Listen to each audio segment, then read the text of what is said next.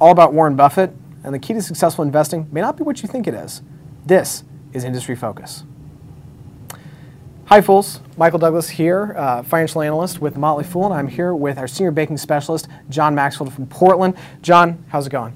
Great, it's great. It's good to be with you, Michael. All right, fantastic. So we're we're going to be talking about uh, well two articles that you've written recently. So uh, I guess we'll just call ourselves the John Maxfield Show today, uh, which I'm okay with. Um, so so let's let's start with sort of Warren Buffett, right? Uh, you know, super investor. Everybody loves uh, loves hearing what Buffett's got to say, um, and uh, you know you you've titled this article, you know, Warren Buffett does things that you shouldn't try at home. Encourage people to check it out on Fool.com. It's an interesting article because it basically says, well, listen, a lot of people like to follow Buffett, but that's not always actually a great idea. Uh, walk us through your reasoning here, John. So a lot of people look at Warren Buffett and they say, okay, this guy buys great companies, he pays reasonable prices. And if you look at his portfolio, this has really been borne out over, over the years that this has turned um, remarkable, this, is, this resulted in remarkable investment returns. But here's the problem. If you look at any one individual investment, you can't just assume that he's buying, say, a great company or what he would say a wonderful company at a reasonable price. And here's the reason. Buffett applies a number of different investment philosophies to his own approach to investing the, the additional cash proceeds at Berkshire Hathaway. And he, there are really three main influences on his thought process. There's Benjamin Graham, which is really his original mentor. And Benjamin Graham, he, he looked, he's the author of The Intelligent Investor. Um, he, I think he was mainly writing in the, the 30s. For, he, had, he had an investment fund uh, starting in the late 20s, I think, through the 30s and 40s and 50s. He was also a professor at Columbia Business School, which is how Warren Buffett got to, got to know him.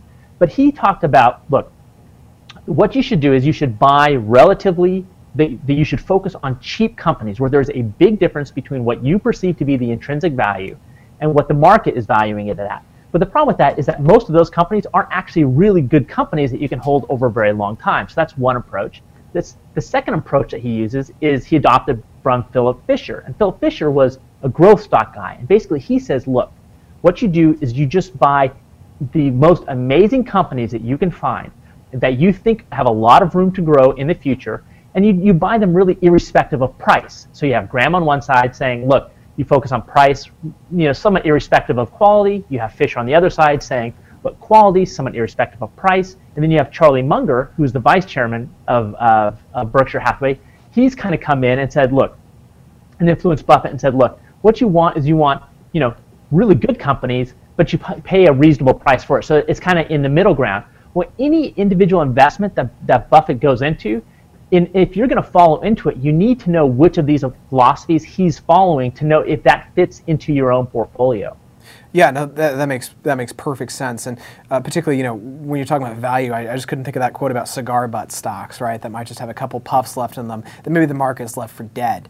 Um, of course, the problem with deep value like that is that unless you've really, really done your homework, you are going to get absolutely hammered on returns, right? And, for me, like I remember, I uh, my very first stock was this Greek dry bulk shipper, um, and I thought, oh man, deep value. You know, it was a forward PE of like six. Uh, of course, that was because they had serious cash flow problems. They've lost 85% of their value since then, and I just got creamed. Um, but it was a good lesson about you know the fact that like if you really think that you're going to find that inefficiency in the market that the market's missing, chances are remarkably good you can't actually find that inefficiency easily yourself unless you've done a lot of homework. I agree with that. And the other thing to keep in mind is that you know when we're talking about individual investors, right? When we're out in the market buying and selling stocks, we have all these other competitors. So the question is, what is our competitive advantage yeah. as individual investors? And the answer to that is time. We do not have to report, you know, our earnings or our investment results on a quarterly or annual basis. So we can hold things for a long time. We don't have to trade in and out of stocks to make things look better. So, but by holding things for a long time, that is our one competitive advantage. And if you're going in and buying these discount these these cigar butt stocks, there is a potential that you're not going to be able to take advantage of your one competitive advantage, that is time, yeah. because these companies aren't going to live for that long, right? Yeah. Well, and, and, and when you're talking about competitive advantages, I mean, that's a big competitive advantage we have on mutual funds, right? Is that, you know, if mutual funds, a bunch, bunch of people decide to exit, fund has to sell uh, at you know sort of at whatever price, and that's a, that's a really painful thing for them, and that really does give people sort of opportunities to uh, pick stocks up for perhaps less than they really are worth. Uh, another point that you made in the article, and I, I thought this is a really important point for people to know about, is that you know when you're looking at big investors, folks like your Buffetts, your Icahns, your your Bill Ackmans, your George Soroses, um, that they don't have to they don't play exactly by the same rules we do right? So they can kind of negotiate for things to be a little bit different. So just because somebody picks up a stock you know you really need to understand kind of the background of that deal and kind of what the what the what the fine print of that deal was. And, and bank of america was one of your big examples of, of a buffett uh, of buffett picking up a stock but maybe not for sort of reasons because he thinks this is a great company and also because he kind of hedged his bets. Let's talk about that a little bit well, to your point, when you look at Buffett's investment in Bank of America, so he has these he's these warrants to buy 700 million shares at seven dollars and fourteen cents a share. Well, if you if you convert that into actual common stock, it turns out that Bank of America is Warren Buffett's fifth largest holding at Berkshire Hathaway. So you look at that and you think, wow, I mean, Warren Buffett must think that Bank of America is just this remarkable company, particularly when you look at the other banks that he owns. He owns Wells Fargo, U.S. Bancorp, and M&T Bank, and those are just uncategorically or just uncategorically, but rather categorically the best banks in the country in terms of how they're run and the profitability and the return for, for investors. Well, then when you dig into the details of that Bank of America deal for Buffett, I mean, it's, I mean, you're talking about apples and oranges. This is just not a, an analogous thing. So this was in 2011 when he made the investment. He went in, this was when Bank of America shares were trading like $6, $6.50, $7, in and around there. And he said, look, Brian Moynihan, he called the CEO of Bank of America, Brian Moynihan, and said, look, this is what we'll do. I'll invest $5 billion into preferred stock that yields 6% with Bank of America. This is $5 billion worth, right? So, so he gives him 5 billion and he gets $5 billion in preferred stock back. But on top of that, Buffett demanded that Bank of America give him warrants to purchase 700 million shares of common stock, Bank of America's common stock, stock at $7.14 a share. So that basically he's already doubled his investment right there. Now, a, a, typical investor just can't get a deal like that. So you can't look at Buffett's going into a Bank of America and saying like, oh, well, that means that I should follow him into it because you're just not going to get that premium. And to a point that you made earlier before we were actually filming, Buffett took out all the risk of that deal for him by structuring in that way. You and I, or the other individual investors, simply can't do that when we just purchase common stock. Yeah, well, and especially you know once as as you noted before we before uh, I guess we just had this separate conversation that was really helpful. Then, um, the, you know, Buffett basically sort of set up a heads I win, tails I win kind of thing. With you know, we knew the government wasn't going to let Bank of America die because you know this was in 2011 after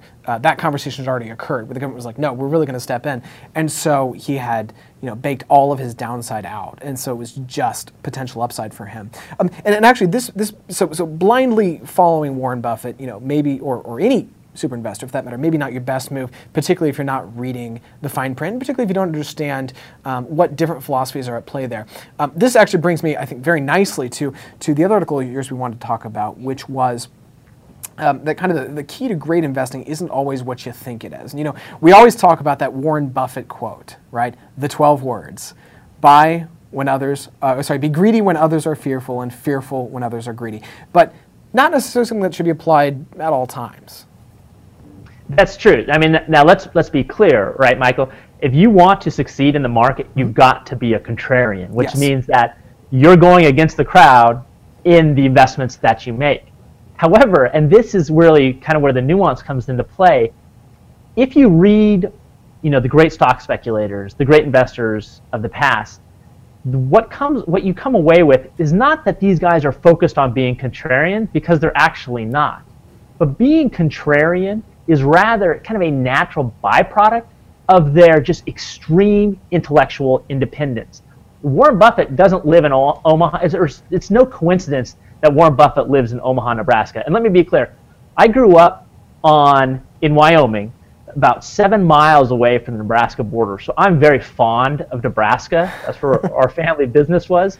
But it is far from a financial hub in the global economy. Okay, very so, fair but and, and if you read back like all these other Jesse Livermore's famous stock speculator in the past, um, uh, Philip Fisher, which is one of Buffett's mentors, a, another famous um, uh, and successful investor, all of these guys say, uh, look, you've got to be independent in your thought process, and that independence sometimes will lead to a contrarian investment.